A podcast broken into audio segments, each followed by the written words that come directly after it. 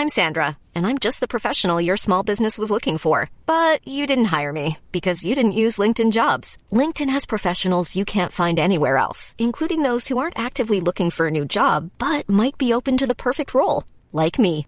In a given month, over 70% of LinkedIn users don't visit other leading job sites. So if you're not looking on LinkedIn, you'll miss out on great candidates like Sandra. Start hiring professionals like a professional. Post your free job on linkedin.com/people today. Millions of people have lost weight with personalized plans from Noom, like Evan, who can't stand salads and still lost 50 pounds. Salads, generally, for most people, are the easy button, right? For me, that wasn't an option. I never really was a salad guy. That's just not who I am. But Noom worked for me. Get your personalized plan today at Noom.com. Real Noom user compensated to provide their story. In four weeks, the typical Noom user can expect to lose one to two pounds per week. Individual results may vary. Since 2013, Bombas has donated over 100 million socks, underwear, and t-shirts to those facing homelessness. If we counted those on air, this ad would last over 1,157 days. But if we counted the time it takes to make a donation possible, it would take just a few clicks. Because every time you make a purchase, Bombas donates an item to someone who needs it. Go to bombas.com slash ACAST and use code ACAST for 20% off your first purchase. That's bombas.com slash ACAST, code ACAST.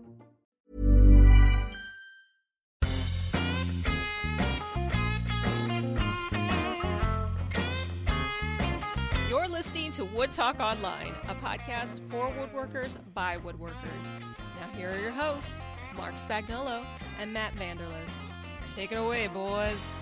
Welcome to Wood Talk Online, episode 70 for May 26, 2010. I'm Mark Spagnolo. And I'm Matt Vanderlist. You know, as we always do at the top and bottom of every show, we want to remind you of all the different ways you can get a hold of us. So say you ever have a comment, maybe have a question or a suggestion, maybe about something you're going to hear today, or maybe something you, you want to hear in an upcoming episode. You can reach us by a couple of different ways. You can either email us at woodtalkonline at gmail.com, or you can pick up the phone and leave us a message on our voicemail at 623 242 2450 or there's a couple other of newfangled ways that we've been doing for a while, but we've been hiding from you because we're afraid you're actually going to use them. But we decided, let's put it out there. What the heck? We're a couple of nice guys, and we'll just any way you want to get hold of us. so you can get a hold of us now by Twitter. Actually, we've been there for a while. It's nothing new. Yeah. But you can find us at either at MBW Podcast for myself or at Wood Whisperer for Mr. Spagnolo over there. Mm-hmm. And of course, you can also find us on Facebook. So, one way or the other, if you have something you want to say or a question, you know what, reach out, touch us. Well, preferably don't touch us. Just the right way, not the wrong Yeah, way. Um, exactly. and yeah, we're pretty much we're pretty much everywhere, right? You have to be today. Yeah, exactly. So one way or the other, you can get a hold of us, and we will have links for all this stuff in the show notes to make it that much easier for you. And like I said, we'll mention this again at the end of the show. Cool. And on top of it, since this is our newfangled one, Mark, this is this is us sticking to an actual schedule and not just giving lip service. It's been it. exactly two weeks since the last show, and uh, I'm about to crap myself. I'm so excited. I know. I'm, I'm like, I, I don't know what the, we're going to talk about today. So, to, to kind of help us out a little bit, we brought in a special guest. He's been here before, and for some reason, he's agreed to come back. It is our very own Shannon Rogers of RogersFineWoodworking.com, the Renaissance woodworker. Rod, uh, Shannon, thanks for stopping by. Huh? What? Oh, I was on Roger Twitter. Shannon. Sorry. I was I was going to the Facebook and Twitter pages and leaving hate mail. there you go. Yeah, we're always glad to have Shannon on the show. It was a blast having you here before. I thought you fit in really well with us, and we decided to just throw him into the fire again this time because I I think Matt and I just finished up our uh, topics about five minutes ago and brought Shannon in, and he has no idea what we're going to talk about. So that should be fun and interesting. yeah, I, I love the hot seat idea. So, Shannon, stick it out with us. We know you can handle it. You like me. You really like me. exactly, we do This is going to be a lot like the witch trials of Salem. So, something like that. We're going to dip them in water and stuff. maybe. I don't Okay, How long can you tread water, Shannon? Are you good? All I right. was a Anyway, lifeguard. Uh, on to our topics today. We've got a couple different random things, which is going to be uh, something we're going to try to do more often. Um, workshop security. Now we just had uh, workshop safety week or woodworker safety week, and this is a little bit different. We're not talking about safety. We're talking more about how to stop your crap from being stolen. Now this is more of a uh, roundtable discussion as opposed to really you know having some well thought out uh, suggestions here. I'm just kind of curious myself what other people might do. Um, and we'll also be talking about some specialty blades. And um, Ski wrote us an email. We'll talk a little bit more about that coming up. And also, um, there is a woodworking conversation via Twitter going on right now, and I know you two know about this with Adam King and Furniture Girl, and in fact, it's it's going on right now. Uh, and watch, uh, you know, all 80 people will leave immediately. Uh, to, they're like, something else is going on. Okay, I'm out. Oh, finally we have options. Um, so But- we'll talk a little bit. Somehow Adam King just tweeted me and said that he's tuning into Wood Talk Online. So Well, well, you don't know what think it that's is. going to be a very interesting conversation. well, I guess it is Twitter, right? So it's gotta you gotta do something in between your your, your tweets, right? So Makes sense. Yeah, absolutely. uh, and we'll also talk a little bit about something that I, I posted and someone brought to my attention, which was hilariously funny to me for some reason, is to see uh, Festool being sold at Walmart. I seriously thought that was part of uh, the Onion Radio News Network when you first uh, posted that. I'm like, what? Yeah. Yeah, so you know what? We've been uh, keeping Shannon quiet enough. Now it's time for Shannon to tell us a little bit about what's been going on in his shop uh, lately. What have you been working on? Oy vey, a lot actually, quite Mhm. a bit. There's and none of it is stuff that I've actually planned to do, which I guess is typical. Okay. I um I actually have that Queen Anne table finished. Oh, okay. um well, uh, not quite. We'll just put it this way. This is It's- the it's- this is the one that was from the the guild build um, right time right. frame. Okay. Um, everything but the uh, OG molding around the top is is done, and I've actually got two sides of that done. Mhm. Um, but I um I built uh, one of those Stickley tabouret tables, those little round tables, a while ago. I built it for my wife to put in her voice studio, and she has gotten more comments on that thing, and it turned into uh, four commissions for the same table. Um, some of Very them nice. would, uh, you know, a couple were in white oak, two were in white oak, one was painted like my wife's. I just did that in pine, Mhm. and the last one was done in walnut. And um, you know, I figured since I was making them, I'd make them all at the same time and kind of do a little mass production thing. Well, eh, yeah, except it didn't work out. In theory, well. nice in theory. In, in theory, mass production would have worked Right. out, but you know, it the differences between walnut and pine and white oak when you cut the joinery all exactly the same, yeah. the pine fits looser than the white oak does. Oh And yeah. Okay. Ended up uh, blowing through a couple of pieces on the half laps on the bottom, and Mm. had to remake them. And but needless to say, they all came out, and it was truly, I think, the um, the most furniture that my shop can handle because there was just no place to step. There was a table everywhere I stepped. Yeah. You know, the my my bench is eight feet long, and I had three tables on the bench, and I had a table behind me. Meanwhile, I was building this little picnic table that I just blogged about, an American Girl picnic table. Mhm, That was that. set off to one corner. Um, I've still got the Queen Anne table set in another corner, and I've got a uh, uh, kind of a Hepplewhite two drawer table that I built at the, the Acanthus workshop at Chuck Bender, sitting in another corner of the shop. So I just kept tripping Jeez. over stuff. It was bad. It was very bad. So getting those tabourets out of the shop was really really nice. Yeah, it is a nice feeling when you've got you know no place to walk, no place to uh, to put anything down. You certainly can't start anything else until these things are out of there. It's just nice to get them out of the shop and done. As as nice as it is to kind of just see the completion of the project, it's even nicer for them to just get the hell out of the shop. You know, just clear space and, and start for the the new project. You know.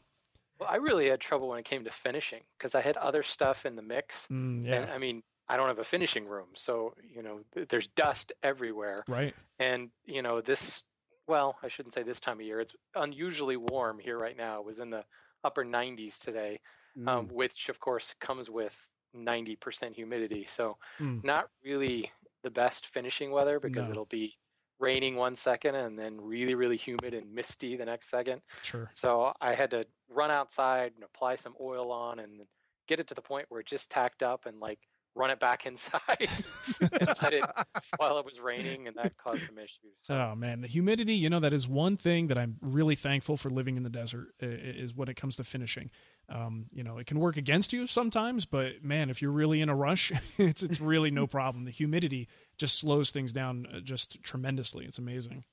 Yeah, definitely. Oh, that it's it's horrible. That's what we're heading into right now. In fact, this weekend I was hoping to get some more stuff done, but it looks like supposedly, supposedly it's supposed to cool down a little bit, mm-hmm. but I, I, don't think it's going to happen. So I'm right there with you, Shannon. It's just like one of those. Everything you touch is sticky, you know, and and then you start wondering, like, no, wait, is it sticky because it hasn't set up yet, or just because it's damn hot out? Yeah, you don't know if something's wrong or if it's actually just the way you know, just the weather.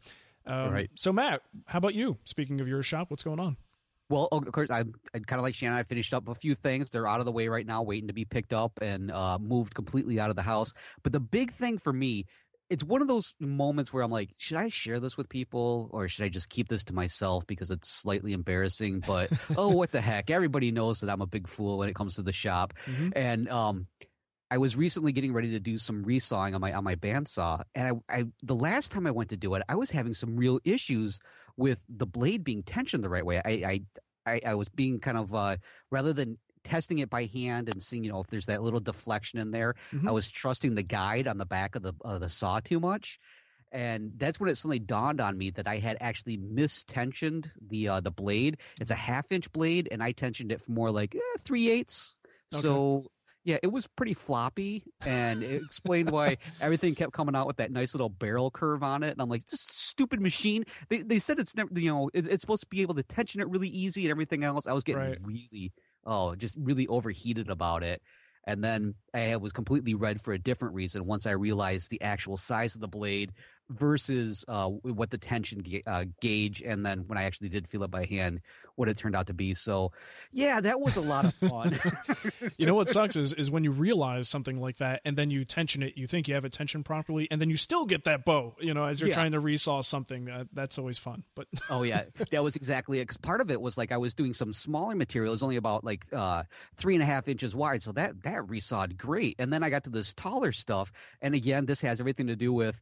Um, you know, we always go back to the discussion about we get the question, what size jointer should I go with, six inch or eight inch? Mm-hmm. Obviously, eight inch would be a huge advantage because a lot of our material, you know, you've mentioned enough enough times. Yeah, I've mentioned enough times. A lot of our stuff falls within that eight inch range, and of course, this was like uh, six and a half inches is what I need. So it's a half inch wider than my, my jointer. So I said, all right, I'm going to do just one edge and then I'm going to run it through. But when I would bump it right up against the fence, because it's I didn't take the time to clean up the one face, mm-hmm. it's kind of, you know, I think it's following the fence nice and flush, which it is. It's just that the board is kind of well it's rough. So right. it's following all those nooks and crannies. So by the time i got done that's exactly it. I was barreled right down the center and i'm again i'm like what the hell?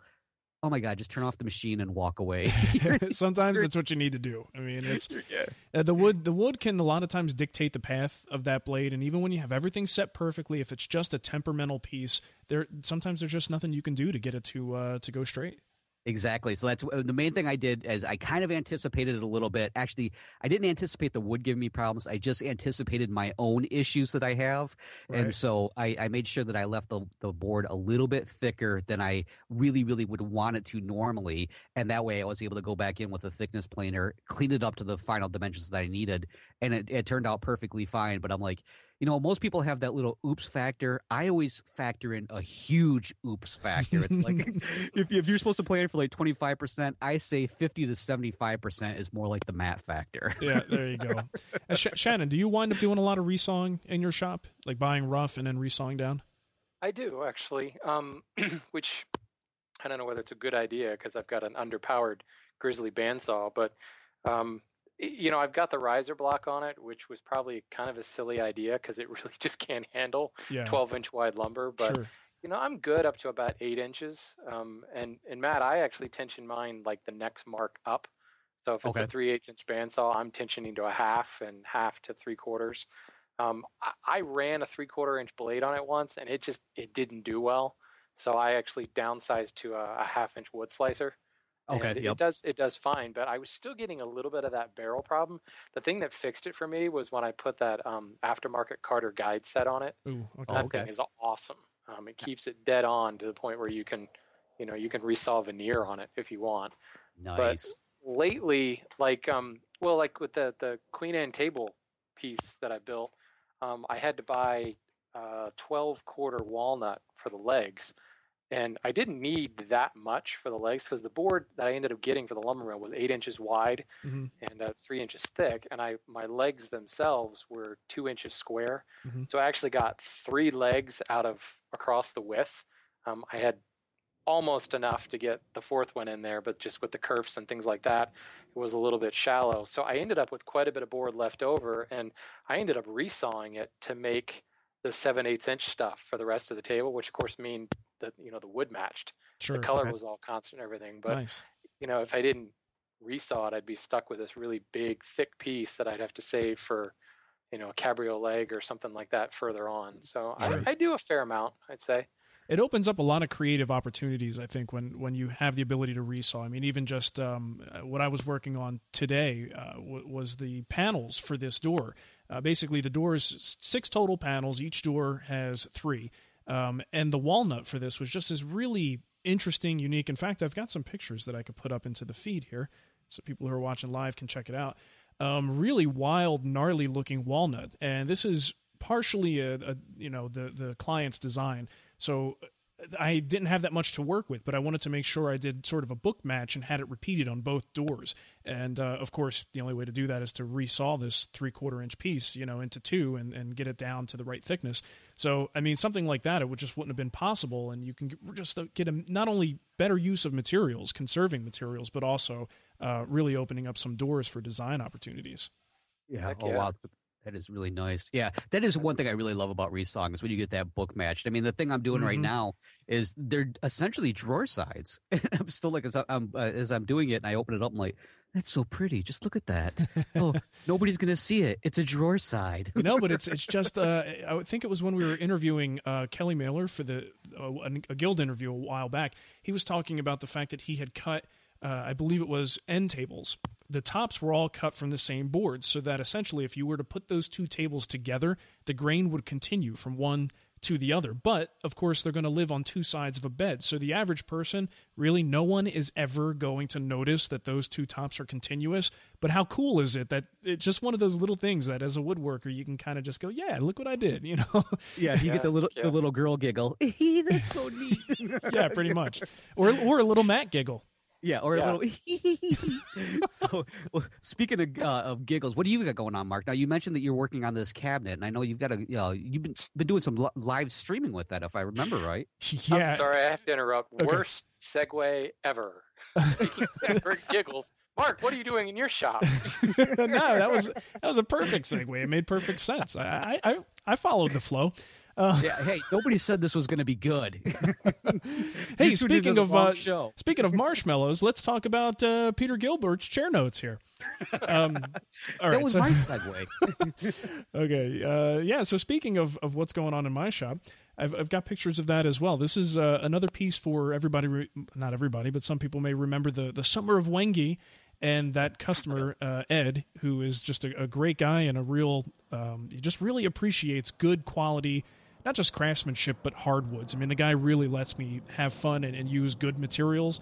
And uh, this is the couple pictures here of some of the stuff that I'm doing. Just basically, it's like a little mini armoire cabinet on four legs type thing. Uh, it's going to have an adjustable shelf uh, in the middle. It's got those little splayed, uh, curved legs, which uh, match the other pieces that we've made for him. And uh, pretty much frame and panel design for the sides uh, cherry, walnut, and those door panels are bird's eye maple with that funky walnut on the top. And, I, and I'll tell you, what I did today was the part that I was most nervous about. This is really, you can't see it in the picture so much, but really high quality bird's eye maple. And that walnut is really unstable. And I did the best I could using like epoxy and CA glue and things like that to kind of uh, stiffen it up a little bit and make sure that it doesn't fall apart on me. But when I routed the raised panel for that particular, for those particular panels, I was just nervous as heck because I, I didn't know whether it was going to, you know, the bird's eyes are going to pop out. Is the walnut just going to tear apart? I mean, that grain is going all over the place. So you guys know how that can be if you got a, you know, a big giant bit screaming around and, and, and hitting that wood. Who knows what's going to I didn't happen? realize that was a raised panel. Yeah, yeah, it's hard to tell on the the angle there, but it's a full scale raised panel, and what I wound up doing was gluing the walnut to the uh, to the maple first, so that once the raised panel action is done, it exposes the bird's eye underneath, and only the raised tippy tip portion, that little eighth of an inch um, area that usually squares off on most router bits, uh, that part is the only thing that's walnut in that. So it was kind of a neat concept, and I just wasn't sure if it was actually going to work. And fortunately, it did, and all six panels came out perfect, and uh, and I'm pretty happy with the results. So um, oh yeah, yeah. So that's what I've been doing, and I've been live streaming the whole time. I figured if I'm, you know, stuck in the shop for for four days banging out this project, I may as well set up two cameras and have the double live stream going. It's uh, it's been a lot of fun, but I'll tell you, you got to stay out of the chat room. Um, I, I, I have found in the past when I've run my live cam, I get nothing done. Um, and it's, it's because I've got the damn chat room open. And if you leave it closed and you just work and put those cameras on and forget that they're there, it's amazing how much more work you can get done. I thought we were having flashbacks to the uh, the early days of Wood Whisper when I heard you're going back with the live cameras. I'm like, whoa, wait a minute. What what Yeah. day is it, McFly? Yeah, yeah, I do, I do it once in a while, but it's it's definitely not a regular thing because I'm not in the shop on a regular basis, as as you well know at this point. I'm I'm actually in the office more than I'm in the shop, which is kind of disappointing. So, um, but yeah, it felt really good. It felt good to get back to the basics and just get some sawdust and and do the whole live thing, and you know, it's a lot of fun. Sweet, I was just digging the time lag between the two cameras. yeah, I'd look at one and go, "Wait, Mark's in one and not in the other," and then Yeah. walk into the picture. And it was, Yeah, I told well, I told Shannon he needs to go and place some bets in the chat room. Yeah, right. The chat room most likely. go route that that panel right now. I'll yeah, bet you he drops exactly. You can clamp. make you can make a few bucks. Why thirty not? bucks as he drops the clamp. No. oh man. Well, anyway, let's jump into some topics here. We uh, I gave a brief int- introduction to some of them. Um, let's talk a little bit about workshop security and things that you might do uh, to protect yourself and protect your tools. And I'll tell you the reason why this is fresh on my mind is um, theft and hacking and you know things like this have just been on my mind lately. The last month has been quite a learning experience for me, just with my Gmail being hacked, my website being hacked. Uh, it's been one thing after another. So security is just you know on the on the top of my my mind right now. And on top of it, about four days ago, my mother in law's house was broken into, and yeah. So then all of a sudden, I'm like, great. You know, I mean, we- we, were going to get a security system installed in our house just because you know I grew up in New Jersey and had my house broken into like three times. So I grew up as a very paranoid kid uh, about these things. So I always wanted to get like a security system installed, and this was kind of the kick in the pants that we needed. But what it got me thinking about is okay, you know, our shops. Think about how much money the average hobbyist woodworker spends on tools. And even if you're a hand tool woodworker, I mean, you guys know as well as I do, they can cost as much as these power tools can uh, if you get some of the really good quality brands. So I'm curious number one, do you guys do anything at all to secure your workshop um, and, and do anything for theft prevention? Well, I think in, in my situation, at least, mine's a little bit, little bit more secure than I think yours because mine's in the house in, In the, the sense basement, that like right? you'd have to actually come through. I mean, yours is in the garage for for both of you, if I remember right. With yours is in the garage, isn't it, Shannon? yes, it is. Okay, yeah. So yours is a little bit more kind of easy access for a would be robber to come in. Sure. Um, where mine, they'd have to come through the garage or the front door, and then eventually make their way into the inner sanctum, and then go downstairs into into the shop. So mine is a little bit more secure because I would definitely be able to hear them trying to move that uh, granite top saw out of the shop if they wanted to. Right. Uh, mainly because I would just come to the stairs and go, I want to see how you guys are going to do it. So the next time I do it, I know what to do. Um, but you know, other than the, the usual locking the door and reminding people to lock the door when they leave, um, that's the extent of mine. So I'm I'm curious what you guys do. Shannon, do you Well- do anything? since we're streaming live and and I'll take a tip from the chat room and this is recorded for posterity. I usually have motion censored Gatling guns mounted on the wall. There are infrared sensors, laser beams, and a very very large dog who hasn't been fed in a long time. That's what I like to hear. Shop. So anybody who's listening to this, just know that's the case. So you've opted not to go with the clan of ninjas hidden in the rafters. I can't give away all the secrets. I mean, come on. Sorry about that. Well, I mean, is is there anything that you think people can do, like realistically? Uh, and I'm, this is not like I have any grand answer to this. I really don't know Right. uh, what we can do other than like just insurance policy type things, making sure you're insured, uh, making sure that you have all your serial numbers, and maybe, and this is no problem for those of us who film all of our work, uh, try to get a videotape of your entire shop so you have proof that you did own these things at, at one time and just Right. make sure you, you keep good records of all this stuff just in case something happens Right. And and I actually my insurance agent actually told me to do that. Go and video the entire shop and uh, Yeah. and I did and I've got a running list of everything and all the tallied and all that stuff. But actually one of the things that I do, um, I've got a TV in my shop. If I'm gone for long periods of the day, first of all, my dog actually stays in the shop and he barks at anything that moves outside the door. That's there quite a go. deterrent yeah but at the same time, I usually leave the TV on. Um, like today, I, I kind of felt didn't want to go to work because I put The Incredibles on the TV and put it on repeat. That's a great movie. I didn't want to go to work, nice but you know the, the the TV runs in there or the radio's going or something like that. And I mean, yeah, the door is locked and there's extra locks on the door, but I mean, thief's got to have some pretty big cojones when he hears something going on in the shop. And believe me, my 120 pound dog is a real pushover, but his bark sounds like a 120 pound dog. So Yeah. I, you know, I, I feel pretty good. Yeah, no, that's good. I mean, the dogs is something that have, has always given me a little sense of security, but I always think, you know, the person with the right mentality who knows dogs could totally walk in and convince my dogs that he's in, in control. You know what I mean? Like, I, I guess I'm just theorizing this because then again, I have actually had to pull my dog off of someone, a guy who was spraying around the outside of the house, and we for, we forgot to close the glass, and he charged through the screen door, and the only thing separating my gentle, friendly black lab from this poor guy was a screen door. Oh, Um, man. yeah, so I mean, who knows? I mean, guess I, I guess I hope that between a, a you know hundred pound lab and a ninety pound Doberman, that one of them is going to you know do the whole just defensive thing. So Right. Yeah. So I mean, other than that, uh, I can't really, you know, other than having like a real security system and just making sure that you're you're covered insurance wise. I just don't know. I mean, it really is just part of your house for for all intents and purposes, and you protect it the same way you protect everything else, right? Right. Yeah, you know, I, mean, I think what- what you said is right. Anybody with the right mentality who really wants to break in is going to be able to break in. So Yeah. right. that's what insurance is for. And that's also Right. what my shotgun is for, and that is also what the security system that I just had installed today is for. So Right. There you go. Well, you know, uh, you made some really great points about the whole insurance thing, and I know um, with, with my wife's photography business, that was one thing that we looked into was um, does our homeowner insurance cover that? And a, a lot of times, depending on the size of your shop, the, the tools that you have, and whether or not you make any kind of money from it whatsoever, even if it's just hobbyist income, Yeah. um, our- our insurance agent was explaining to us that more than likely we're going to have to get a separate rider. So that's one of those things that's really important to look at. You know, if this is something that you're really, really concerned about, or maybe even if you're you're not that concerned about, you just want to protect your tools, your investment from something even like you know, like Mother Nature deciding that you know, hey, that giant oak tree that's outside of our house would look really great across the top of your house. You know, it's just things like that. Um, Hey, free wood. yeah, Trust me, I've been looking at that going, yeah, that's a nice one because we're surrounded by oaks all over the place here.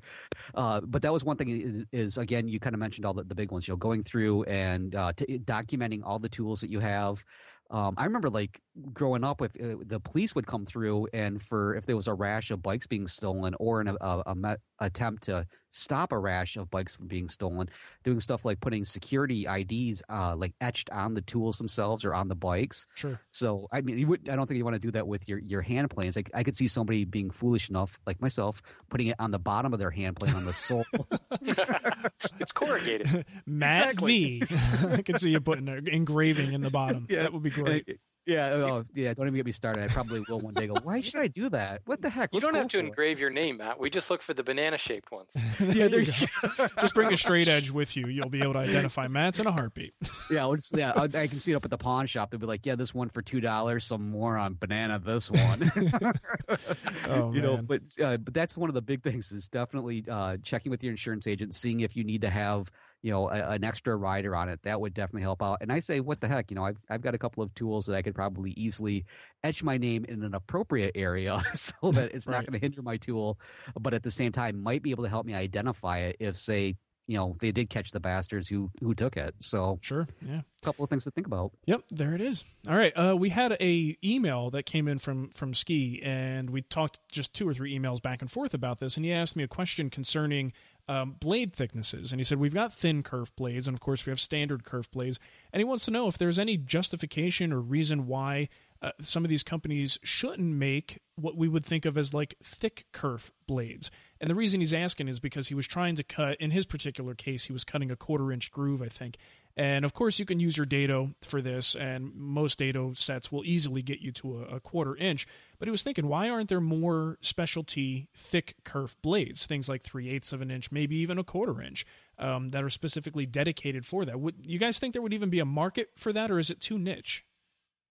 I, I personally think that it's pretty nichey, but um, I don't, that's just me. Uh, how about you, Shannon? I think it would be cost prohibitive. Yeah. I mean, any manufacturer trying to when you think about all the carbide on a quarter inch saw blade, that's a lot. Um, it not only would be a niche market, but it would be so damn expensive that you know I don't know. We should get John Economaki on here and ask him. there you go. I mean, you'd be talking about he's found he's found a niche for really really high quality, really expensive stuff, but you know there you go. Maybe that maybe they'd be the ones to make them. you know, there you go. no, no kidding. We well, don't. One thing I thought about, and, and maybe I'm sure he listens to this. he does. What are you talking about? of course he does. He emails oh, me all the time. It. Shannon, you're out of here. He's like, he's like, hey Mark, I was listening to the last uh, Wood Talk Online 67, and uh, I got a question for you. And, and on top of it, we're going to put out a commemorative tool based on that episode. right.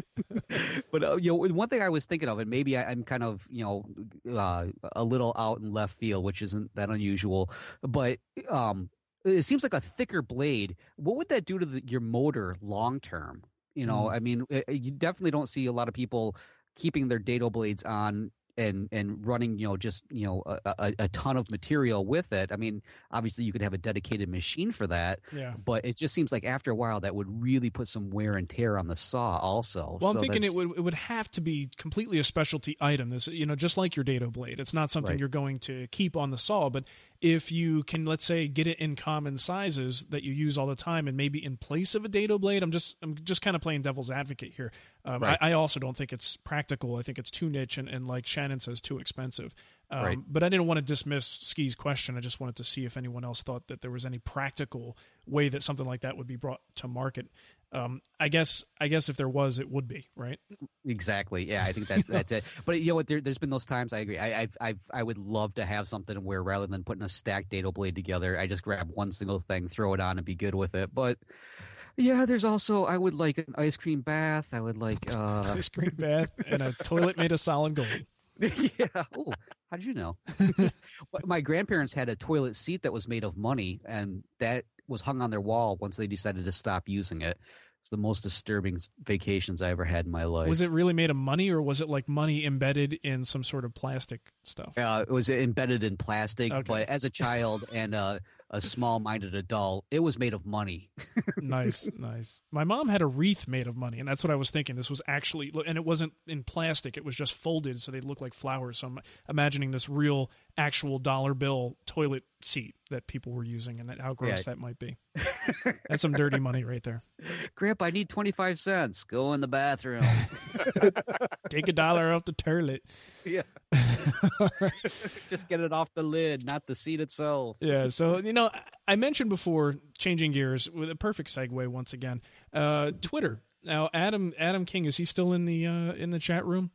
They are having this uh, back and forth Twitter conversation about woodworking, and uh, I'm not sure just various topics. I guess I thought this was pretty compelling. I was sad that I wouldn't be able to attend because I'm in the middle of doing a show.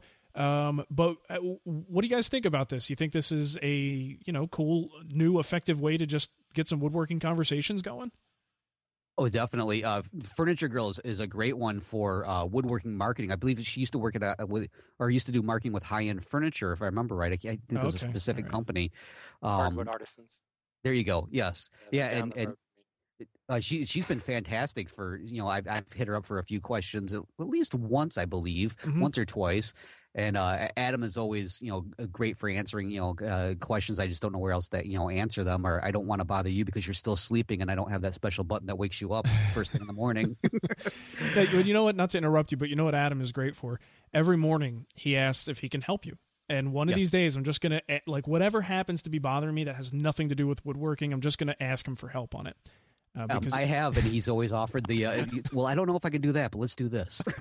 I've got this really bad rash, Adam. And uh, do you have any advice for me? See what he I- I- says. My wife really didn't like the fact that I went to that club last night. I don't know what else to tell her. Can you talk to her? Yeah, I, I- I wanted to check it out. Now, I was curious how, with you know, you've got the limitation. I, I find Twitter just in general, you really have to self edit yourself and and get get to the point that you can make an effective sentence in 140 characters. So. I I wonder how in depth they'll be able to get going back and forth. But the good thing is, are, aren't they doing a hashtag like would would something would Would chat? chat. Okay, so yeah, so the hashtag you can kind of go back and and follow the whole conversation uh, and see what everybody's up to. So I'm looking forward to to checking that out. Yeah, in fact, I think that's where I'm going to stop once we get done with this. I'm going to head over there just to see, yeah, just to just to see what's going on with it. I, I any opportunity for people to talk wood, I think is is is a great thing. Mm-hmm. Preferably, they should talk with us only, but that's not happening that often anymore. No, I guess not. Well, Well, heck, I'm I'm chatting it right now. What were you guys saying? there you go. Never mind. Next topic: Festool at Actually- Walmart. It looks like Boas is paying more attention to that Oops. chat than he is to this chat. Rob, pay attention. yeah, you. Sorry, I got so excited I knocked my headphones out of place and couldn't hear you guys for the last five seconds. Sure, you were over at the Twitter conversation, weren't you? Yeah, I was I was reading up. Um, okay, well, I guess we've exhausted that. Unless anyone else has something to say about the Twitter deal. Nope. My uh, my boss wrote a book on Twitter, Twitter marketing an hour a day. Really? Was it 140 characters? There you go. No, each like each sentence is 140 140 characters. That would be fantastic. Imagine how annoying that would be to read. Uh, well, very cool. Uh, what's the name of the book? Uh, you said Twitter in what is it? One hour a day. Twitter marketing in an hour a day. Very cool. You can, I think they're doing. Yeah, she's still doing a contest. You can win a free copy on Twitter. Oh, no kidding. Yeah. Okay. What is the where, where do they go for that? What is the You uh, just tweet. Uh, I want to win a copy of the hashtag, you know, pound sign TMHAD, Twitter marketing hour a day, and it magically makes it into our server, and you get added into the uh, the uh, drawing. gotta love that free stuff is good. nice. Yep, there you Absolutely. go. Okay, so I wasn't kidding when I said Festool at Walmart earlier. Um, got a little picture there for everybody to see.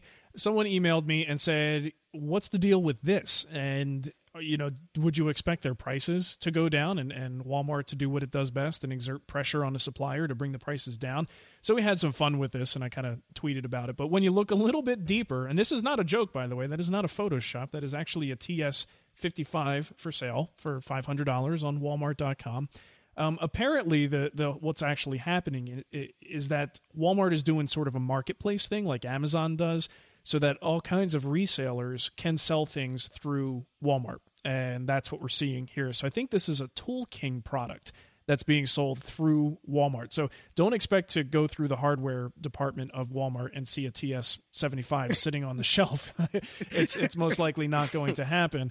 Um, but this was just this was a lot of fun this week just looking at this going wow what a clashing of two things that just don't belong together Yeah, Uh, right.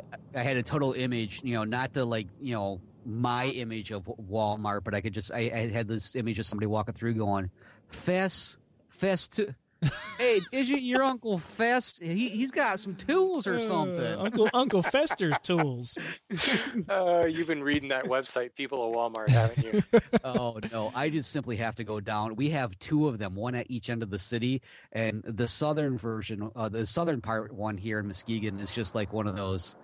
No, you can't make me go in there. that's that's like having to do you know time down in the jail if you have to go down there. It's horrible. It There- scares me. there isn't one time that I that I walked into Walmart and I haven't been so tempted to pull out my phone and take a picture of somebody and I'm like, man, that is so mean, but I want to do it so bad. yes. You know, I mean, there's just it's. You know, I I don't want to make fun of people, but that sometimes you it's just to. it's just fun to make fun of people, and I'm sure That's right. that people have fun making fun of me. The funny thing is, you know, someone should probably get a picture of me as I'm taking a picture of someone else, and it's like, look at this jackass taking a picture of someone, and and, and look at the way he's dressed.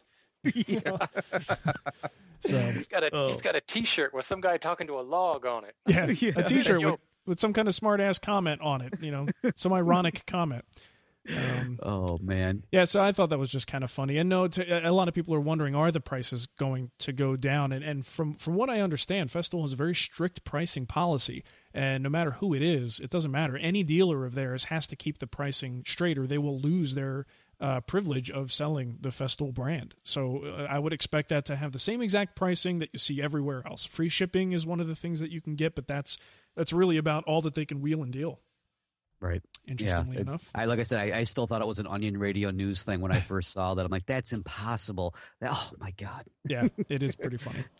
Sweet. Okay, so, so around the web, um, Matt, you got a couple things in here. You want to take us on a little tour around the web? Sure, absolutely. So, of course, now just in, in, in being completely open and, and honest with everybody, Wood Talk Online is not the only show I do, and um, I know it's it's it's it's nothing towards you, Mark, and, and our special guest, you know, Shannon. It's Shannon's uh, fault. There you go. Yeah, Shannon's driving me out, so I'm going elsewhere. but I'm always on the lookout for blogs, and recently, um, I, I I I've been thinking of trying my hand at chair making I've also been hmm. thinking of a few other things, but I'm really nervous when it comes to chairs. I know Shannon, you have some experience with this. I, I am so. you guys ever see the movie The Patriot, the one with Mel Gibson? Long and, time ago, yeah. Yeah, and there's that scene where he's like trying to build the Windsor chair, you know, and he's got it all put together, and then he sits in and it falls apart, and he gets all angry. yeah, that's what I picture would happen if I attempted to build a chair. So I'm I'm just fascinated by chair making. Mm-hmm. Not enough to take a class yet. That's that's building up to it. but I'm I was out looking for some chair making stuff, and I came across uh, Peter Galbert's uh, Chair Notes blog. Now, uh, Peter's he's taught at uh, Kelly Mehler's school. I, I, think he's he's been at Highland Woodworking a few times. Um, he's he's definitely I think he has his own school going on if I remember right. But mm. Um, so I, I, headed on over there and I checked out his his uh, his blog. Really neat stuff. He's got quite a few posts up there.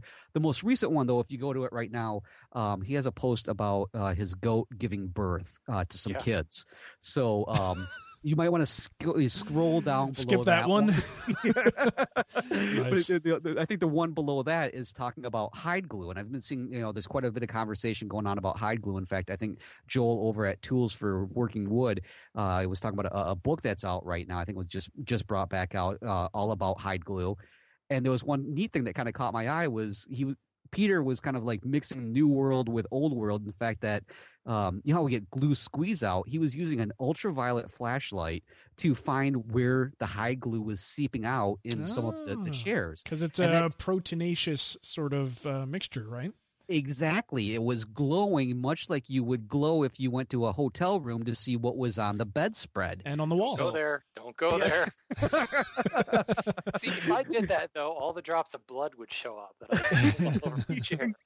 Now you're coming into my shop or into my house in general. Please remove all ultraviolet flashlights or possibilities.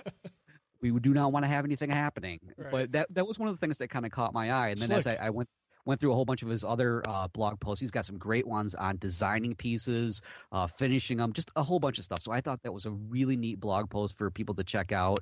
Um, and, and it looks like it's a, a nice uh, a mixture of it's mainly hand tools that he's doing, just a lot of traditional stuff, and it looks like it's mostly Windsor chairs. Oh, okay. So and that's at chairnotes.blogspot.com. Of course, we'll have links in the show notes. The other thing that caught my eye, and I, I, don't know if you got an email for this, um, it was uh, uh, woodworking custom plans, and I haven't had a chance to really play with this yet. But the idea of the website is they have a, like a, it's like three or four basic pieces.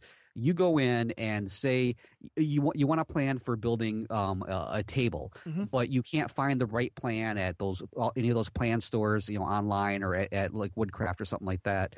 You can go to their site and they have i think it's like for $20 for the, the table plan. They all they all vary from what whatever plans you're getting and you can slightly customize it to what you're looking for. Dude this is awesome yeah, I mean it, it's really great. You they, you can customize the sizes, the style, uh, options for like you know the, the legs for the any any side panel stuff like that. And then the neat thing is you customize it the way you want it with using kind of like the, the modules that they have there. There are some limitations, but then uh, what they'll do is you take the order, they get it and about a week later they'll contact you with the plans and say okay look this over is this what you want mm-hmm. and if it is then you pay for it and then they send everything to you but if it's not there's no obligation you don't have to do anything with it This is so, so, well done. I mean, I'm just it's so simply designed. You guys got to check this out. Um, I'm looking at like I'm, I just clicked on a dresser because this is very near and dear to my heart with the new guild build coming up. We're doing a chest of drawers, and uh, I used um, a service called uh, Aaron Marshall to, to do this,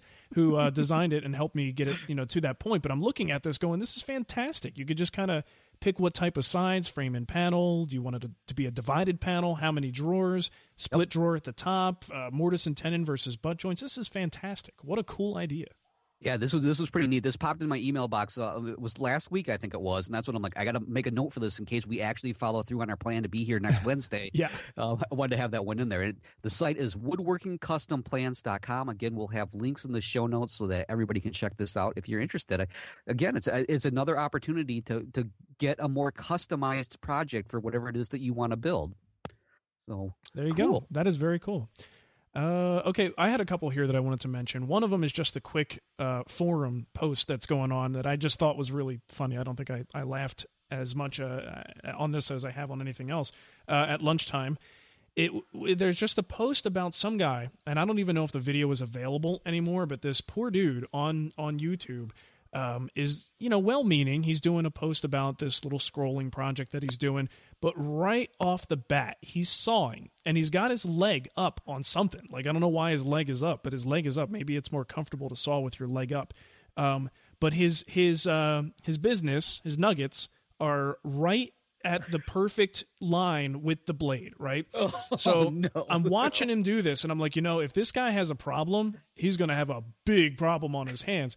So to make matters worse, is then this is like in the first five seconds of the video. He's holding using a featherboard. He's using that as like a second push stick. So he's using a featherboard to keep it up against the fence as he's pushing it through with a push stick. And sure enough, because he's applying pressure to the cutoff piece, um, this this cutoff now not too fast. I mean, it's it's a loose cutoff, a very thin piece, so it wasn't too severe. But what's it do? Boom! Right back, hits him right in the in his you know his right in the yeah in the family jewels. Um, now he didn't have a reaction. I mean, it didn't look like it actually hurt him. But I'm just thinking, dude, you you are proving the point right there. So the video goes on and just gets worse. And the comments in this thread, I'll put the link in the show notes, uh, the thread in the community. It's just hilarious watching people just rip this guy a new one. Um, I feel kind of bad for him because he seems like a nice enough guy who's just trying to share his woodworking. But man, I mean, poster boy for everything you could possibly be doing wrong in the workshop. It's just hilarious. Uh, the kind of the uh, do as I say, not as I do. yeah, yeah. I mean, it, it was scary, scary, scary stuff. Um, so definitely check that out. Uh, now, Jeremy emailed me uh, and let me know about another site that's out there that I thought was really good. It's called uh, Pegs and Tails, and I'm not sure if he has the full URL or if it's just it's Pegs and Tails wordpress.com so I'm, yep. not, I'm not sure if the actual full url works but anywho great website um, let me read what he uh, oops clicking on all different things here um, the guy's name i guess I couldn't imagine this being his real name, but how cool would it be if it was? His name is Jack Plane. and uh, and he says uh, he's an amazing woodworker with truly encyclopedic knowledge of 18th century English furniture. His work in progress postings gave a great insight or give a great insight into how to make these beautiful pieces. I think this would be something that you could uh, very happily recommend to Wood Talk Online listeners and let them look at. So go check it out. It's at uh, pegsandtails.wordpress.com amazing stuff. Now this is this is that stuff where I put on I have two sides of woodworking. The stuff that I admire but will never build and then all uh-huh. the stuff that I'm probably going to try to build someday. Uh, this definitely goes into the class of things that I will probably never build, but I will still just drool over when I see the craftsmanship behind this stuff. So definitely go take a look if you're interested in uh, some period pieces. This guy does have some amazing, amazing stuff on there. Right, I, am there right. Too, I think. What's that? Yeah, I think he's down under too, down in Australia. Oh, put another shrimp on a barbie. Yeah, that's probably why Jeremy sent him over. Yeah, yeah, they never get uh, they never get bored of hearing people say that. Well, I bet. I know George Walker referenced him on his Design Matters blog a little while ago. Oh, did he? That's where I found him originally. It's in my um my Google Reader. I think ever since George brought it up because nice. I'd never heard of it before. But his stuff's awesome. Absolutely awesome. I love it when these these people just pop up. It's seemingly out of nowhere. Clearly, they've been doing their thing for a while. But when you know we exist in this woodworking online world and somehow coexist and not even know that the other person is there, right? Yeah. And he's Yeah, they- building a Windsor chair, Matt. Oh yeah, I, Mm. you know I saw that. Right, I, I couldn't get past his uh, uh, mulberry bookcase they had going on. I was just looking at that right now, and that that's just amazing. gorgeous. It's just the fact that it's mulberry. hey, um, speaking of Windsor chairs, now I I, I, sh- I asked for permission because I don't know if it's too early to talk about this, so I won't go into too much detail. But there are going to be kits being made available for Windsor chairs. I don't know um, what stage of the process they're in, uh, but this is going to be from the the Woodwork store. You guys know them in uh, Ohio. What is it? oh yeah, They're I, Columbus, I saw right? a, a, a Twitter from them today. They I were was going talking say about they it. tweeted that today. They did tweet they? it. Okay, I wasn't Yep. paying attention, so if they tweeted it, then it's fair to talk about it. Um, they have these kits that are basically Windsor chairs in a box, and I imagine there's going to be some. I I don't know how much woodworking is done to it. I don't know. Maybe they don't scoop the seed out or something, or uh, may, I hope you don't just pull all the pieces out and glue this thing together. Um, but either way, I'm going to actually get one of these things, and and why the heck not? You know, and just see what it's like. And speaking of this stuff, I mean, Matt, if you're afraid to start a chair project, what a great set of training wheels, you know, to kind of give you a little bit of exposure to how the parts relate to each other and what fits in where, and just give you an idea of the, of the relative size of parts. Um, I think it's going to be a lot of fun to do. Yeah, I was just thinking that. I'm like, well, if they put it together, or if, if everything's pretty much there, and they got an idea of what's going on, because I'm the type of person that's going to pick like the, the wrong grain direction, and Yeah. that's why like all the legs will fall apart on me. yeah, it's, I mean, it's cheating. I mean, no doubt about it. It's cheating, but it is, it is, especially with chairs. I, I consider there's a few things that I consider like higher level woodworking, like um, musical instruments, to name one, a- and, chairs. And I think chairs, because of their the, the utility of them, require you to do certain things for that chair to number one be comfortable and number two to actually work and not break over time because of the extreme amount of stress so i think Right. a chair is definitely that next level project and uh, there's nothing wrong with a little bit of hand holding right? But, no, no. I you know, I, I, think as as an entrance into chair making, Windsors are the place to start. oh really I- okay That's all I've ever built. Yeah. um, is, Windsors. Well, I I say it like I'm experienced. I built two Windsors. well you've got a picture of that on your homepage don't you Yeah, I'm sitting in it right now. Actually, it's quite comfy. cool Um, and uh, and I can lean back on the back two legs, and it creaks a little, but it doesn't break. oh nice I lean Yeah, far enough, it'll fall over. So do um, it do it do it I know uh, the very first Windsor I built, I built it in a class at Woodcraft, and that's the Colonial Chair Making Company. I believe he's in Ohio somewhere. okay. And he mhm. also sells kits. And that class was it was done over three days, you know, and he teaches these at Woodcrafts around the country. And there's no way. Well, I suppose if you're Mike Dunbar, you can make a chair in three days. i was going to say three days that's ambitious yeah. Um, we basically started with spindle blanks and we, you know, shaved them into the blanks and you cut the tenons on both ends. Um, and we bent one, we bent the, the bow. We didn't bend the arm. The arm came already bent because Mhm. there just wasn't time to do that. Um, and the legs were already turned, which I didn't care about because I, I knew how to turn when I took the class. Um, but you know, we started with a big old blank for the chair, and we used it adze to to carve it out and define the rail around the back. You know, refined it with a Travisher, and then you know, if you really want to, turn on your Festool Rotex sander and just to round it off right nicely. Um, but we drilled all the holes, all the compound angles, and we wedged all the joints. Um, it was really fascinating because it was um, a study in how to work with green wood Mhm. and properties, why these chairs stay together for two, three hundred years. Because and it was really fascinating because you drill you drill the mortise, you know, the round mortises and round tenons, and the make sure I'm getting this right. The stretchers were dry, but the legs were wet. So you drill a hole into the wet leg, and it it starts to shrink Mhm. as, as it's drying out. And and literally, we fit the tenons and got them just right. And then we and the whole idea was is once you drill these mortises, you got to put it together. There is no waiting because that tenon won't fit in that mortise after about a minute. wow And it really was amazing how quickly it locked it in place huh okay it's a mechanical joint where the tenon is now larger than the mortise that it's sitting in. Same way as when you put the, the legs into the seat itself, you're wedging it so you, you can't come apart. I mean, these chairs are, are literally bomb proof. It's really, really cool to see how it goes together. And, you know, that, that class that I took, I guess this was four years ago now, I guess. Mhm. Probably. I mean, that's what tipped me over the edge into hand tools because we built the entire thing by hand and it was, it was so cool wow and then from there I went and you know built the steam box and built my other chair from the ground up. Um, I would still love, like I've been reading Chris Schwarz's blog about his trip up to the Windsor Institute. That's like, you know, down the road a few years, but I would Sure, love to get sure.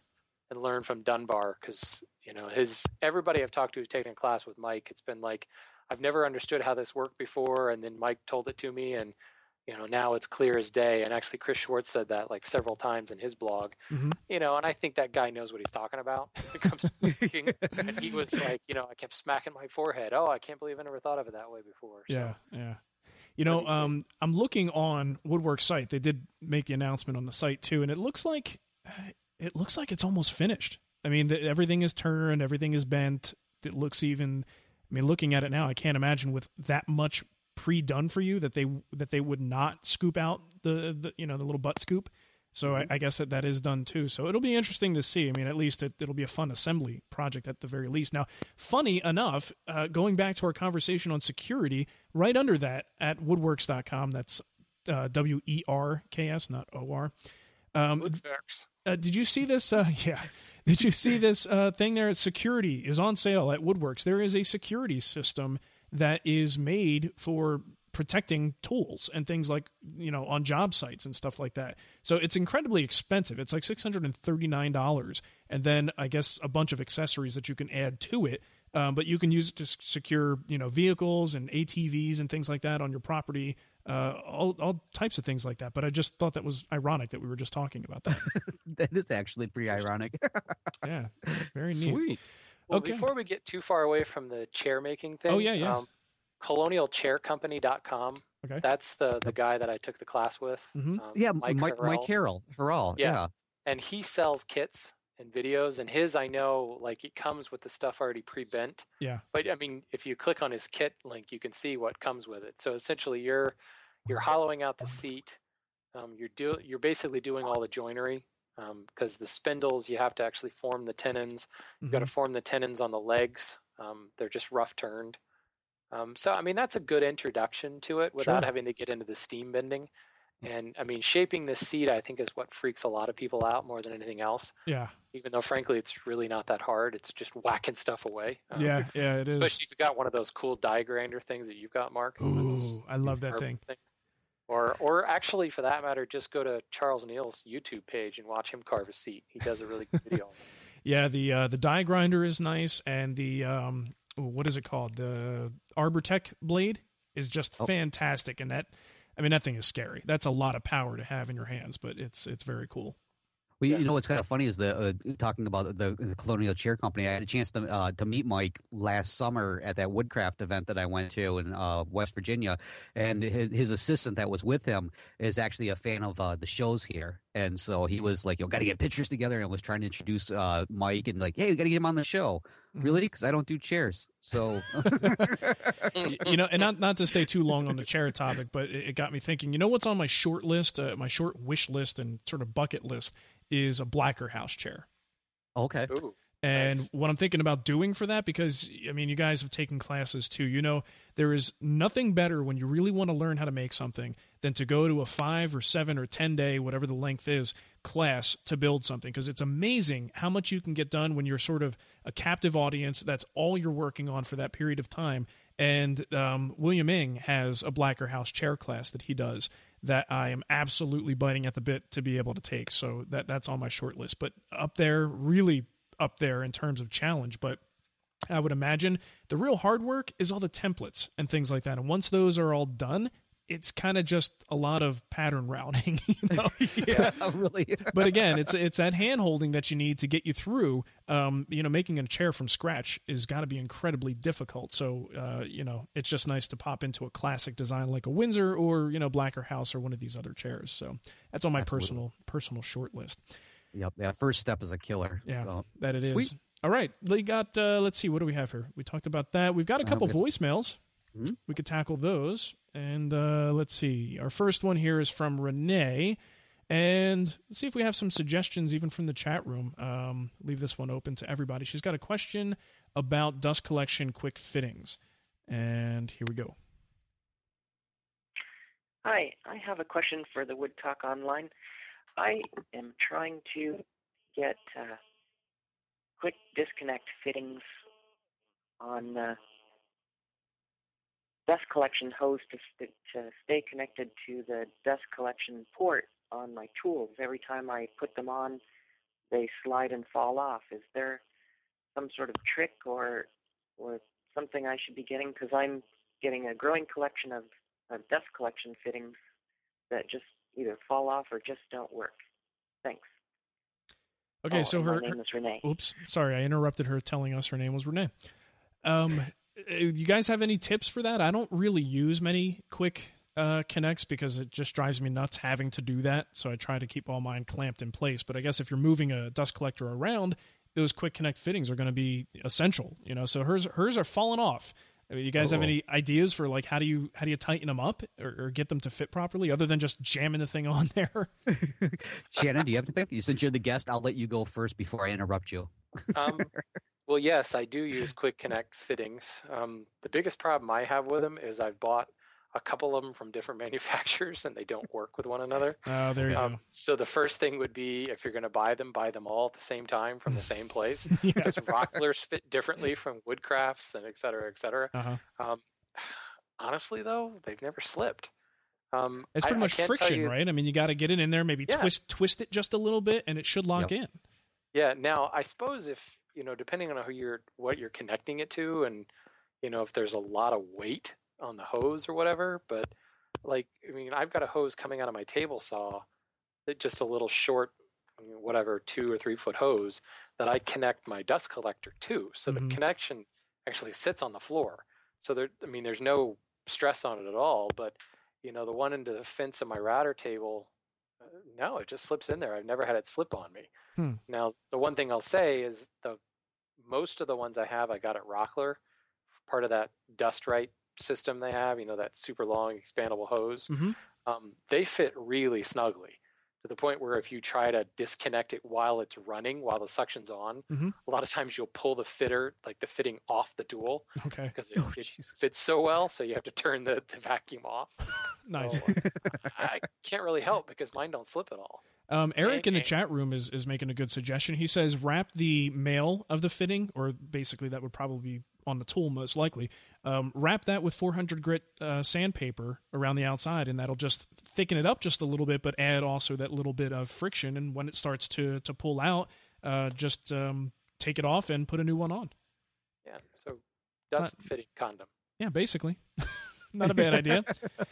Um, let's see, what I, I- you know, I thought someone was taking your, your comment and making a joke about it. No, I'm not even going to say that. He says add, he says adds thickness and a little grip, and I thought grip was girth, but that would have been Oh, A li- a nice. little rib. taking Little it taking that in a place it doesn't need to go. Um, As we're now moving into the adult swim hour of Wood Talk Online. already, already, wow. Uh, you know, uh, the, the other thing I, I have to suggest that I, I have one system called the uh, the Phase Lock Quick Disconnect one, and the nice thing about that it has, of course, the male and the female end, but the male end actually has a little. Oh God, this is going to go in that Just the say it. Swim. Just say it. It's got a little nub at the one end, and you can lock it into place, and it kind of holds it.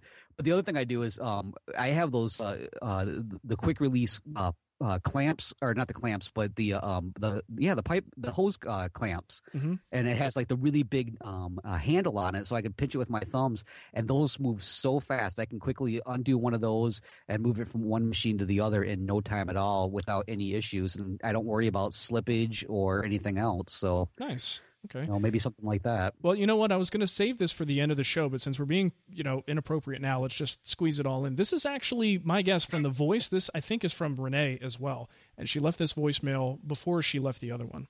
Okay. I have to say, I don't want you guys to take this wrong, but uh, I actually listen to the podcast when I go to sleep at night, and it really helps. And uh, I understand that it took you guys a long time to get to 69, and even though you're not going to make rude comments about it, I am. So I'm finally glad the two of you are really 69 together. Bye.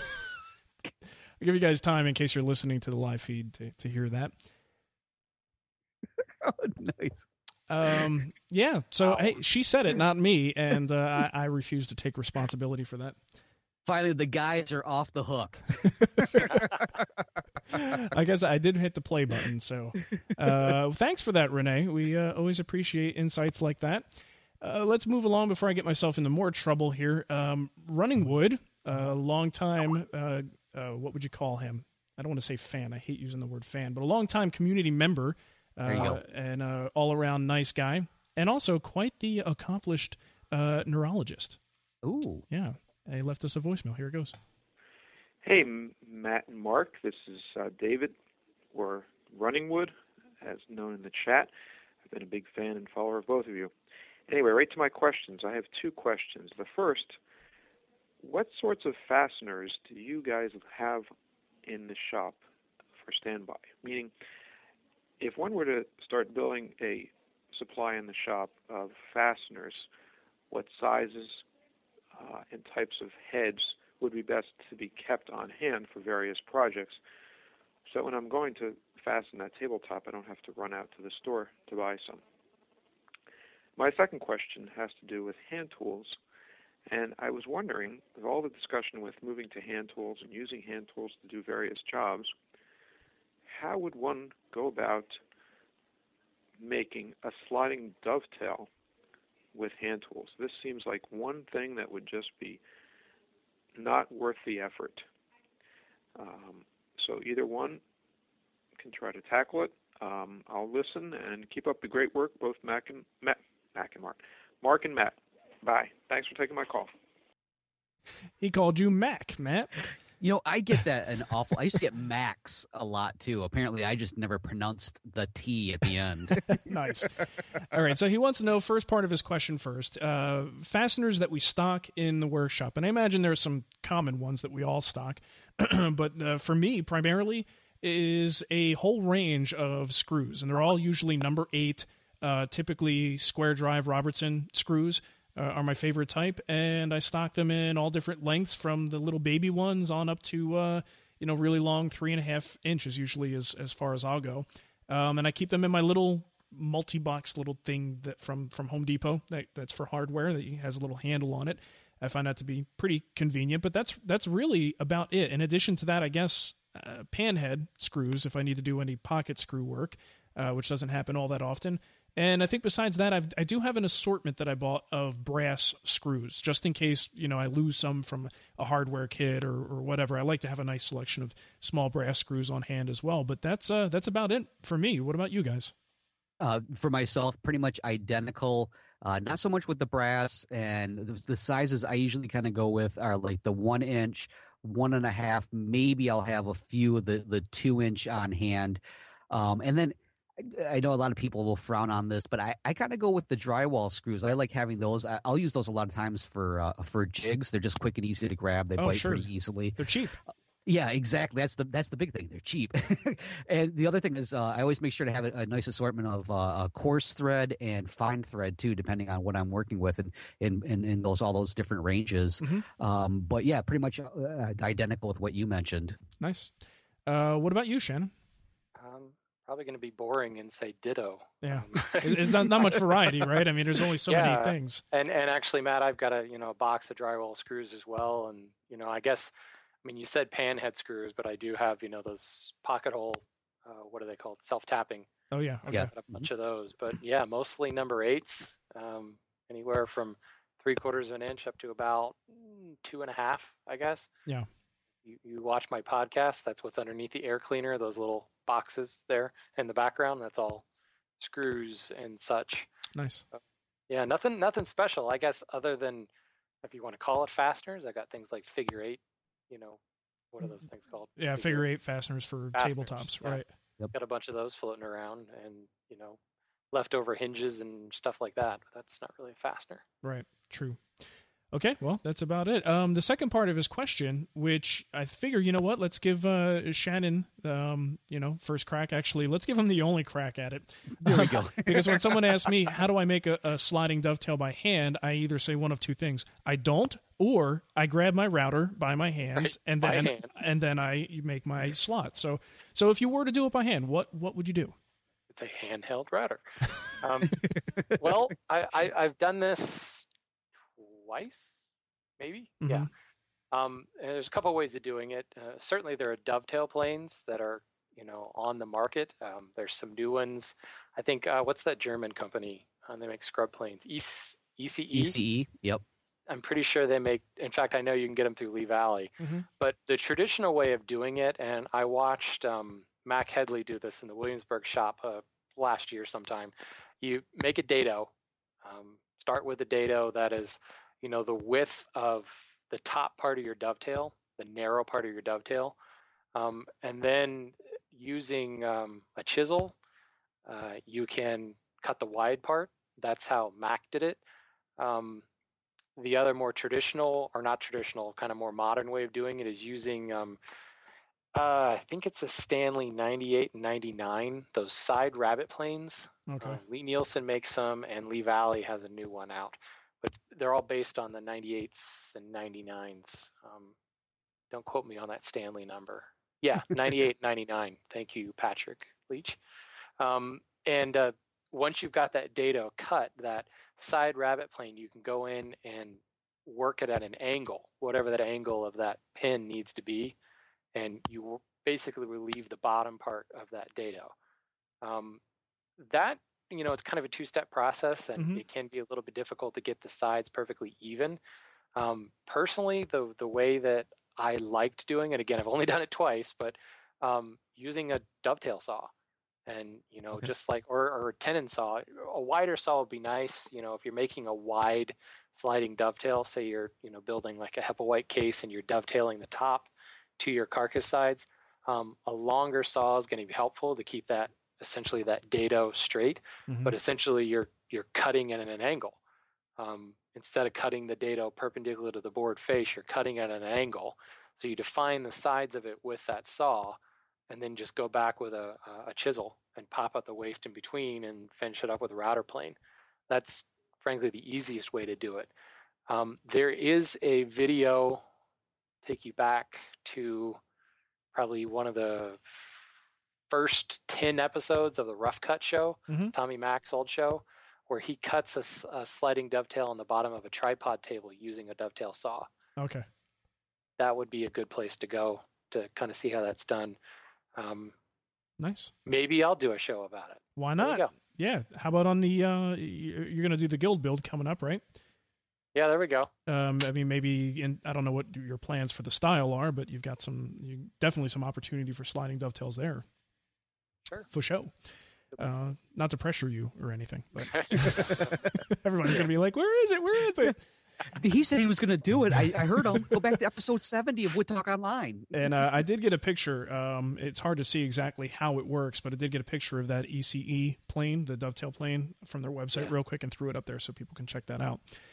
Uh, okay, well that's uh, that's our, our voicemails. Let's go into our sweet deals. If you guys can believe it, it's already been an hour and ten minutes, so we got to hustle a little bit here. Uh, we're doing a pretty long show. Uh, sweet deals. I've got a couple things that I put in here. Matt, you got a few things, so let's just jump into it. Okay. Uh, Charles Neil, you guys know that guy, right? Um, he actually just finished a new feature, one of his DVDs. This one is called "It's All About the Benjamins." Now, it's all about the color. I just think of the I just think of uh, the Benjamins when I hear that, but uh, it's all about the color, and it's probably, if I know Charles, anything and everything pertaining to adding color to wood in a sort of encyclopedia fashion uh, is going to be in this set. I mean, he, he, the guy has a way of just you know spewing everything that's in his brain into his videos, and it's fantastic. So, uh, so definitely that's one of the new things that's out. You have to check that out. But the big thing is they're having their spring blowout sale right now. And I got this in a newsletter and got permission to share it with uh, the Wood Talk Online people. So you have to use the code CNW for Charles Neil Woodworking 2010. CNW 2010. That's going to get you 30% off any of the DVDs that they have in stock. And I saw in the fine print, it also includes his pre uh, uh, preconditioner sealer stuff that he just came out with. So if you're interested in trying that, I think that is applicable for that coupon as well. So definitely something to check out. Very nice. Oh, I got an email the other day from the folks over at Highland Woodworking. They said they had some great deals going on. I'm sure you can find these over at the site. But just to kind of run it down, uh, a couple of things from DeWalt. The first thing is a quarter sheet finishing sander. They've got it on sale for twenty nine ninety nine. Uh, it's ten dollars cheaper than it normally is. And then they also have a DeWalt variable speed orbital jigsaw, uh, fifty nine ninety nine, forty dollars savings right there. And then a Raycon ten. Is it Raycon? Ray, Raycon. That's how I say it. Yeah. So uh, the R 10 inch bandsaw uh, is uh, now about one ninety nine ninety nine. Uh, not quite hundred dollars. Uh, uh, it's what that's uh, eighty dollars cheaper than it normally is. Um, so if you're interested in those, head on over to Highland Woodworking to check that out. Eagle America, they have free shipping on any order through March 31st, which is Memorial Day. This is Memorial Day weekend is we're heading into as we're recording this. Mm-hmm. Use promo code H21000522 in case you didn't get those numbers. We'll have them in the show notes. Woodcraft, free shipping on orders of $25 or more. And this just came in. Peachtree Woodworking, 25 to 60% off select items for their uh, Memorial Day weekend thing going on. Enter the key code MDAY1. And uh, that's what I got. Nice. You know what? Let me tell you something about peach trees. I planted a peach tree this year and it had hundreds of beautiful little baby peaches on it, and some freaking little birds came and ate all my peaches. Oh, they just loved the furry little peach. That's what it is. They loved how furry it was, probably. I'm so mad. I was so looking forward to peaches. Like Anyway, some peaches and cream. yes. Speaking of peaches and cream, let's listen to Tom's tip. Tom's tips. That's right, I said Tom's tips. I didn't say Tom's lips. I said Tom's tips. Hello, everyone. It's Tom Iovino from Tom's Workbench, and it's time for another one of Tom's Tips. Are you looking for a very precise square to use in the workshop? You could lay some big bucks down on a high end, hyper precise woodworking square, but a cheaper and just as accurate solution can be found at your local office supply store. Visit the drafting section and pick up a plastic drawing triangle. These things are insanely accurate and handy as all get out. Use yours for machine setups, ensuring glue ups are square, and dozens of other uses. And you'll spend less than $10. Not a bad solution for the money. If you want to discover more clever, useful, or even somewhat coherent tips, check out my blog at tomsworkbench.com or visit the Wood Whisperer community at community.thewoodwhisperer.com. Very cool. Thanks for that, Tom. Keeping things safe from hurricanes down in Florida. That's He's what the Tom man. does. Yeah. Uh, getting some uh, prompts in the chat room to make sure we give a shout out to uh, Tommy MacDonald and give him a big congratulations on his new show. Uh, they did make the official announcement um, that they have a multi-season deal with um, uh, WGBH and PBS. Uh, for I guess the official name now is Rough Cut Woodworking with Tommy Mac or some version of his name at the end. Uh, but yeah, it sounds like it's going to be pretty cool. Uh, from the the write up I saw on Pop Woodworking, I think Glenn put up a blog post explaining a little bit about what they're going to be doing with the show. Uh, sounds That's pretty right. exciting. So big congratulations to him. That's awesome. Yeah, that's great. Like I know- Woodcraft.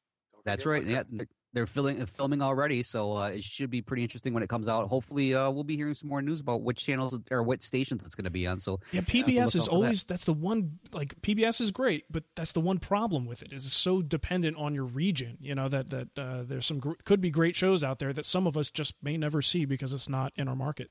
exactly.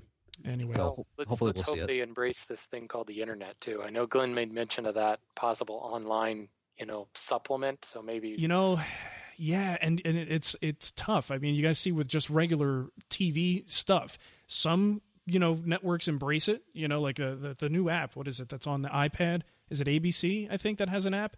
That's absolutely fantastic. I mean you can watch current stuff it's right there uh, you know and to me i think it's just it's all good for for the network and i think the the, the companies and the, the the networks that realize this are only going to benefit from it. So it's the same thing goes with those guys. If they don't allow this stuff on the internet i think they're losing an incredible opportunity. That's right. Yep. off my soapbox now. Anyway um, let's hear from uh, fall.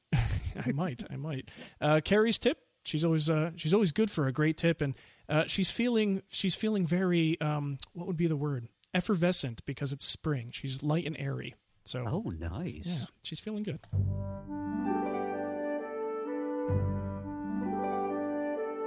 Ah, spring. Flowers bloom, birds sing, and brilliant sunshine fills our workshops. All winter long, we breathe sawdust and paint thinner. So, with the warmer weather, I encourage you to open wide your shop windows and breathe in the fresh air while you work. You're not the only one who benefits from this, so do your neighbors, because now they'll be able to hear once again the melodious tunes emanating from your planer and table saw. My neighbors look forward to this every year. How do I know? Because whenever they see me, they wave like crazy. But the strange thing is, The neighbors on both sides of my house must have experienced a similar unfortunate accident that claimed all but the middle fingers on their hands. Despite this, they wave. God love them. That's just fantastic. She's so clever.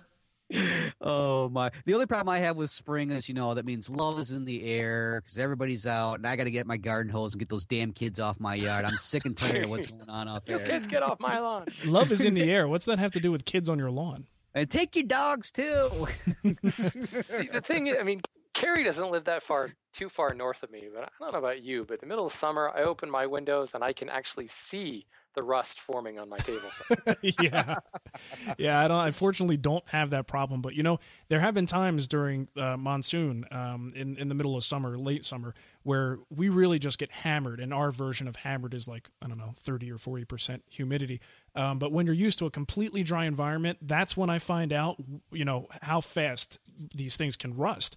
And especially in an environment where there normally is, you know, little to no moisture, as soon as we get a little bit in there, man, it's within days. I mean, boom, I just see all these little flecks of rust everywhere, and it's like, whoop, I got to remember, I still need to to protect this stuff. So I don't envy you guys who have that that humid, uh, those humid conditions. yeah, we weather through. Let me tell you. You deal with it.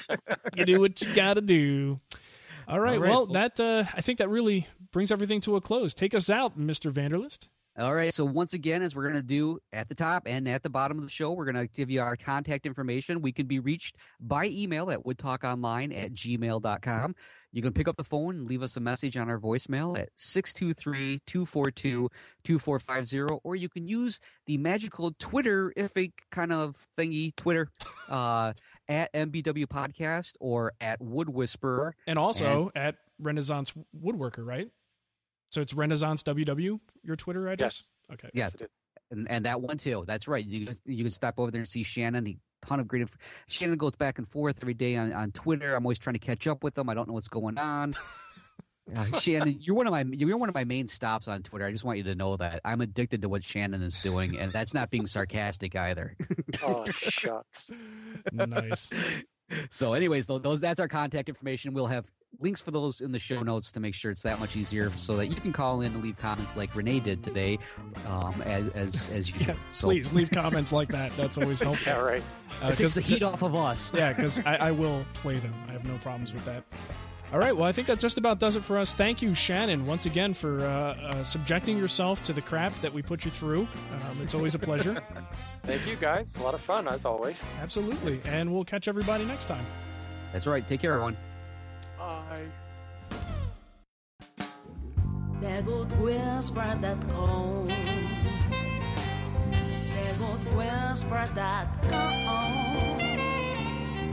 cold. There goes whisper that. Viper Espanolo. There goes whisper.